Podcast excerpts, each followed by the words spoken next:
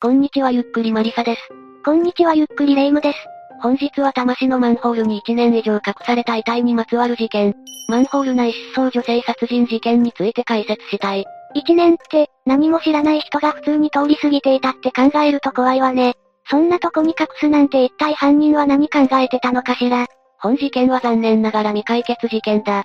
なぜマンホールになぜ女性が殺されなければならなかったかを、事件の解説、残される謎などから考えていきたい。未解決事件か。じわっと嫌な感じがするのよね。事件が発覚したのは1997年1月14日の午前8時過ぎのことだった。近隣住民から市役所にマンホールから汚水が溢れているという通報が入った。現場は東京都多摩市海鳥1丁目65番地で、スーパーマーケットの駐車場に面した道路のマンホールだった。結構人通りの多そうなところねって、まさか。午前10時半頃には、市役所から委託された下水道業者が現場に到着しマンホールの蓋を開ける。瞬間、ただの下水とは違う強烈な悪臭が立ち込める。業者が悪臭の中マンホールの中を覗き込むと、マネキンのようなものが見えた。あがががが、その場で遺体の可能性があると判断した業者は警察に通報、警察が現場に到着して調査を実施した。その結果、マネキンのように見えたものは女性の遺体であることが判明した。悪臭の原因はこれか。遺体の一部がマンホール内の水が流れる溝を塞いだんだ。その結果汚水がマンホールから溢れ出した。温度がそれなりのマンホールの1年前の遺体だから、遺体の状態はひどいでしょうね。でも遺体の損壊が激しいとなると、どこの誰かもわからないんじゃないの？状況証拠だけ？それでも遺体の特徴はつかめた。性別は事件名でも述べた通り女性で年齢は20から40歳。身長は150から155センチでショートカットだった。服装はワンピースとセーターと普通だったが靴は履いてなかった。その、死因とかは分かった？頭と鼻の骨が折れていたが、ひどい状態だったため死因の確定はできなかった。暴行の結果とも言えないほどか。他には？またマンホールは地上の直径は60センチ、深さは3メートル、底の直径は1.2メートルとなっていて、遺体はそこに腰掛けるような体勢だった。となると完全に身元不明か。捜査が数段ハードルが上がるわね。いやその後歯科での治療痕を照合したところ、身元が判明した。被害者は現場から200メートルの距離の場所に住む、当時39歳のほぼの八木橋時子さん。八木橋さんは1996年2月27日を最後に行方がわからなくなっていて、家族から捜索願いが出されていたんだ。ということは行方不明になってから約10ヶ月後、マンホール下から発見されたのか。言葉にするだけでゾッとするんだけど、一体なんでこんなことになったのよ。それについては未だ謎が多いが、事件に遭うまでの足取りを説明する。1996年2月27日八木橋さんは勤務先の保育園を出た後、17時半に都営三田線元蓮沼駅で同僚と別れた。その後多摩市内のスーパーで買い物をして自宅に帰った。この時買ったものはイチゴのパックや納豆などでそのまま冷蔵庫に入っている。だがその後八木橋さんは、翌朝の2月28日になっても保育園に出勤してこなかった。普段の勤務態度は真面目で、無遅刻無欠勤だったため、3月1日には不審に思った父親が上京して、捜索願いを出した。うーん、他には何か残されてなかった？あと発見時の服装はワンピースにセーターで靴を履いていなかったが、同僚と別れた時と服装が違っていたそうだ。つまり帰宅後に顔見知りに連れ出されて殺された可能性があるのね。27日の21時には新聞の集金が八木橋さんを目撃している。これが最後の目撃証言だ。推測が混じるが新聞集金後に、男性に呼び出されて外出した可能性が高い。うん、なんで男性なのよ。同性の友達の可能性もあるでしょ？それについては口述する。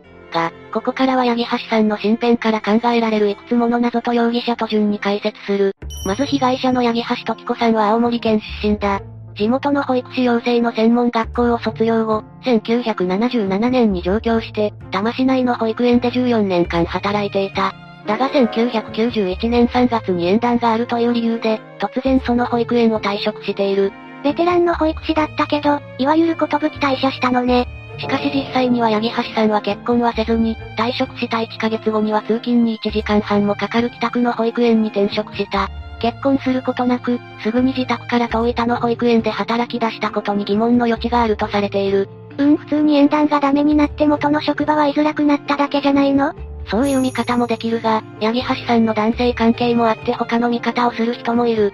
というのも実は八木橋さんは事件当時、複数の男性と交際していたというんだ。しかも、不倫関係にあった男性もいたらしい。不倫って、八木橋さんとの交際の噂があったのは、保育園の園児の父親、同僚の保育士の夫、自営業の男性、公務員などなど、ただ事件の前には、どうも彼らとの関係を断とうとしていたような節がある。というとまず八木橋さんは行方不明になる直前、髪の毛をバッサリ切っている。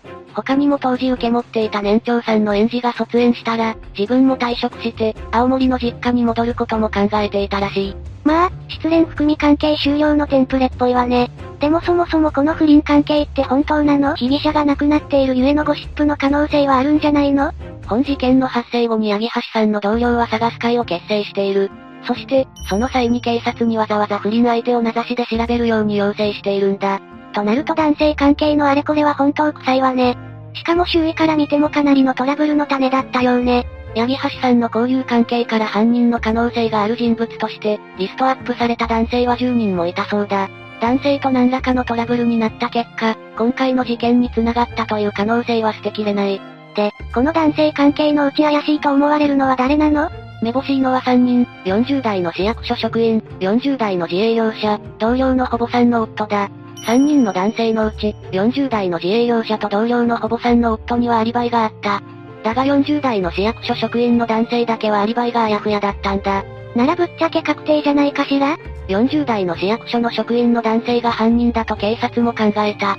というのも、この男性は職務上マンホールを開ける道具を持っていて、マンホールの蓋を開けることができる人物だったんだ。警察は1997年2月10日に任意同行を求めて、事情聴取を始めている。だんだんと怪しくなってきたわね。また捜査が進むにつれ、以下のことが分かった。八木橋さんとその男性は、八木橋さんが上京してすぐに付き合うようになった。2、3年で破局を迎えたらしいが、その男性が違う女性と結婚した。だがちょうどその頃、八木橋さんとその市役所職員の男性は復縁したんだ。つまり、一旦別れた後に不倫関係になったということね。復縁したのは1991年頃だ。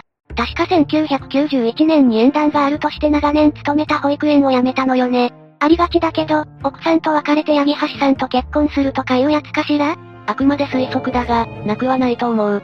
八木橋さんは結婚願望がかなり強かったというからな。無論この男性と違うところで、縁談がうまくいかなかったという可能性もある。なんかドロドロしそうだからそこは一旦置いておいて、結局その市役所職員はどうなったの？逮捕？残念ながら明確な証拠は出てこずに、逮捕は行われなかった。また、その市役所職員の男性は、マスコミの前で次のように堂々と宣言している。私は逃げも隠れもしませんよ。しかし、私を名指しして自分は安全地帯にいるつもりの人だって、疑わしい点がないと言えるんでしょうか。強気ね。もしかして結局犯人じゃないの？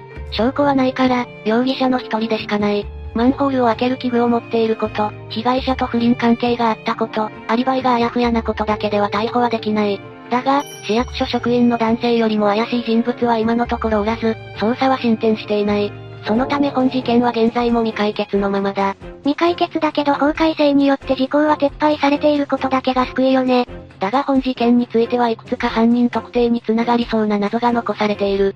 おお、ならそれらが明確になれば犯人逮捕までたどり着けるかもしれないわね。まず一つ目の謎だが、被害者の八木橋さんの自宅からは、750万円の預金通帳が消えていたこと。金銭目当ての行きずり犯ということ？なら男性関係以外の容疑者が浮かぶのかしら？いや、犯人が盗んでいったものと思われるんだが、結局この750万円が引き出されることはなかった。むしろこれこそが金銭目当ての犯行ではない証拠と捉える人もいる。殺害自体が目的としても、なんでお金を引き出しもしない通帳を盗んでいくのよ。それが謎の一つ目だ。二つ目の謎は八木橋さんの部屋からは、彼女の日記も消えていたことだ。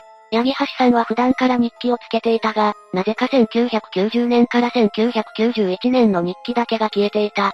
また、合わせていつも使っていた巾着もなくなっていたんだ。もしかしてこの期間の日記は犯人には知られたくない内容があるとかかしら。あと繰り返しになるが、市役所職員と復縁して職場を辞めたのはちょうど紛失した日記の期間だ。めちゃくちゃ怪しいけれど、それでも逮捕に至る証拠は出てこなかったのよね。謎の三つ目は複数回の無言電話だ。被害者の八木橋さんが行方不明になって3日後の3月1日、父親は上京して捜索願いを出したことは述べた。父親はそのまま、八木橋さんの自宅に4月6日まで滞在していたんだ。だがこの約1ヶ月間の間、八木橋さんの自宅電話に6回も無言電話がかかってきたそうだ。いや、絶対犯人でしょ？それは不明だ。犯人以外の交際相手の可能性も考えられる。どちらにせよ、無言電話って不穏よ。さて以上が事件の解説だ。謎の大半が市役所職員を匂わせているのだけど。だがそれでも逮捕に至らないということは、犯人でない可能性もあり得る。怪しいから、で逮捕はできないということね。なんとか犯人逮捕まで行き着いてほしいものだ。最後になりますが被害に遭われた方に哀悼の意を表します。最後までご視聴ありがとうございました。